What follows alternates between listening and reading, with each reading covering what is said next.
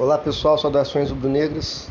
Começando um podcast Confraria Flamengo, edição extra, para falar da chegada do Jorge Sampaoli. É, o Flamengo acertou com ele. Domingo ele chega ao Rio de Janeiro e quarta-feira já comanda o Flamengo contra no jogo da Libertadores no Maracanã. É, acho que três pontos contribuíram para a chegada do Jorge Sampaoli e não esperar o outro Jorge, né, o Jesus. O primeiro ponto é o último jogo do Jorge Jesus seria 4 de junho e hoje é 14 de maio. Então tem um mês e meio aí praticamente, né? E tem um detalhe importante também: o Fernebach está na final da Copa Turca e esse jogo não foi marcado a data ainda. Então pode ser que esse jogo seja marcado para o dia 10 de junho, 15 de junho, dois meses. Não dá para o Flamengo ficar tanto tempo sem técnico. É, outro fator que eu acho importante, o segundo ponto, o péssimo jogo do Flamengo contra o Maringá foi assim uma coisa vexatória, ridícula.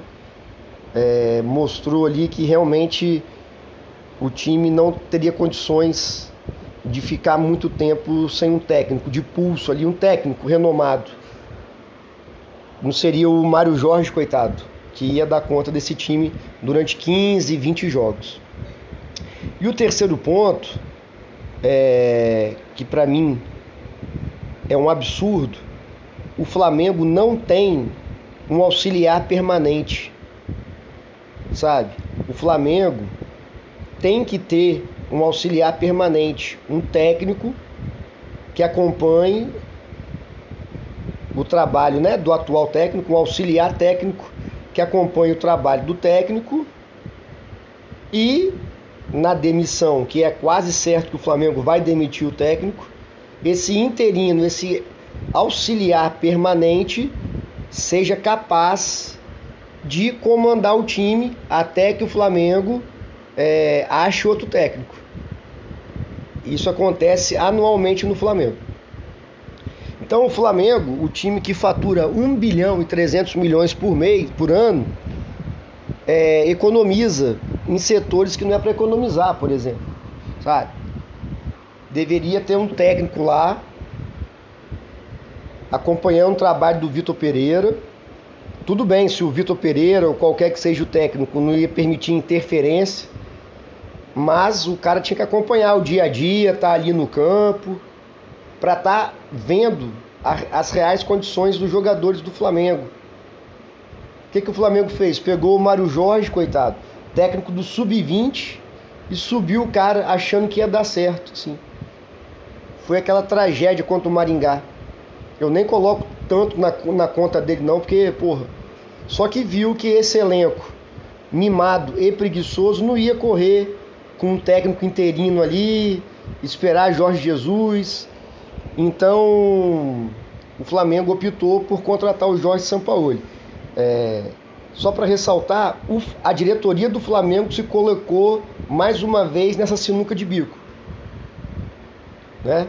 Já falei em outros episódios, o Flamengo termina o ano com um técnico campeão da Libertadores e Copa do Brasil mas preferiu trocar e já foi tudo que já passou já. Então eu acho que esses três pontos são cruciais para não vinda do Jorge Jesus. Muito longe ainda para ele vir. O último jogo em 4 de junho, podendo ter um jogo mais para frente ainda. A péssima partida contra o Maringá e a falta de um técnico interino capaz de comandar o time. Esses três pontos é, na minha opinião, fizeram a diretoria buscar o Jorge Sampaoli. So, sobre o Jorge Sampaoli, eu sei, né, acompanhei, não acompanhei, mas o Santos, que foi vice-campeão pra gente em 2019, foi o segundo colocado que mais fez pontos na história do brasileiro de pontos corridos. Quer dizer, se não fosse o Flamengo do Jorge Jesus, o Santos teria sido campeão. Fez um trabalho bom no Atlético, mas depois degringolou. É o que isso me preocupa. Que os últimos trabalhos do Jorge Jesus, seja no Brasil, na Espanha, Ele começa bem lá na, na França, no Olympique de Marseille. Ele começa bem, três meses depois já cai. Briga com o jogador, briga com diretoria, briga com imprensa.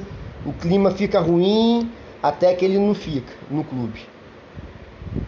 Agora, uma coisa boa que eu acho é que no Olympique de Marseille ele colocou o Gerson mais adiantado.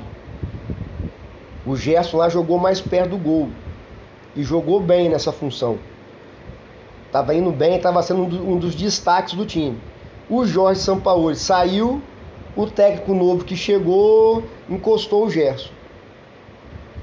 Então talvez, talvez o Gerson seja o terceiro homem do meio de campo.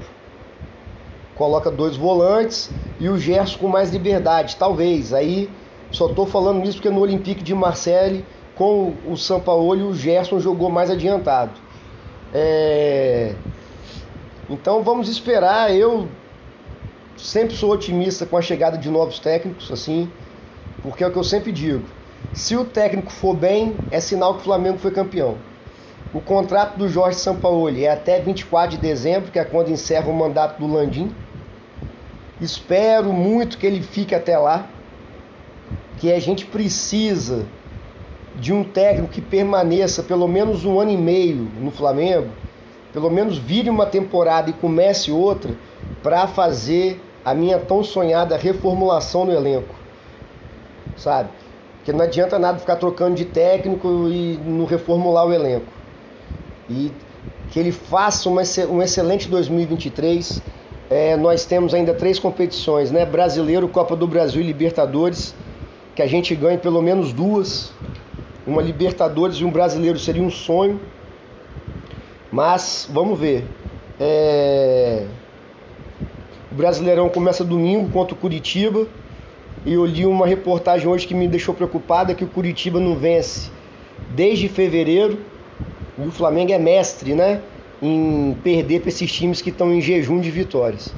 Mas torcer para o Flamengo jogar bem e que o Mário Jorge, já que já tem técnico, vai ser o último jogo dele, cara, que ele escale quem realmente está jogando melhor. Por exemplo, Léo Pereira no lugar do Davi Luiz, isso é fato. E o Igor o Igor Gomes no lugar do Thiago Maia, porque o que esses dois fizeram no último jogo é inadmissível eles continuarem de titular. E na lateral direita eu iria com Wesley também. Mas isso aí é debate para depois do jogo contra o Curitiba. O que eu queria falar hoje era a chegada do Jorge Sampaoli. Acho que ele tem um tamanho bom para esse elenco do Flamengo, porque o que me preocupa é assim, todo técnico no Flamengo, a verdade é essa, tem que agradar o nosso elenco. O nosso elenco é mimado. Isso é um fato. O elenco do Flamengo é mimado. E em 2023, além de ser mimado, é, virou um elenco preguiçoso.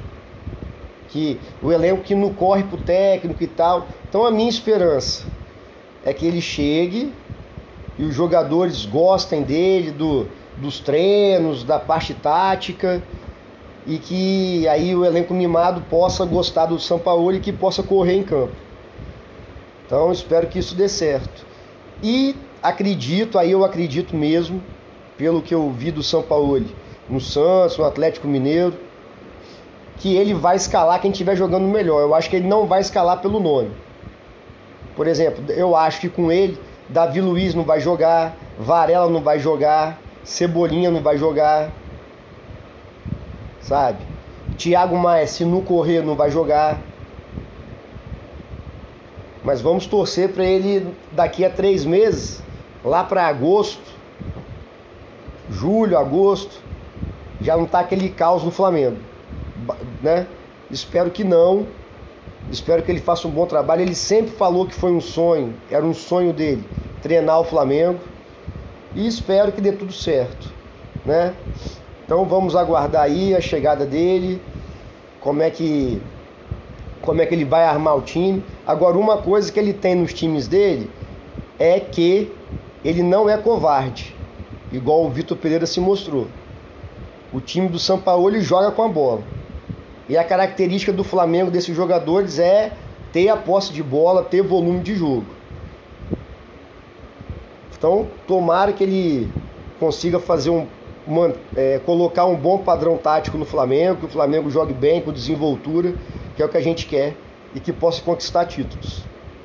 E que a gente fique sampaolizado. Tomara que São Judas Tadeu permita que a gente fique sampaolizado aí, que quer dizer que o trabalho dele foi bom. Valeu, pessoal. Abração.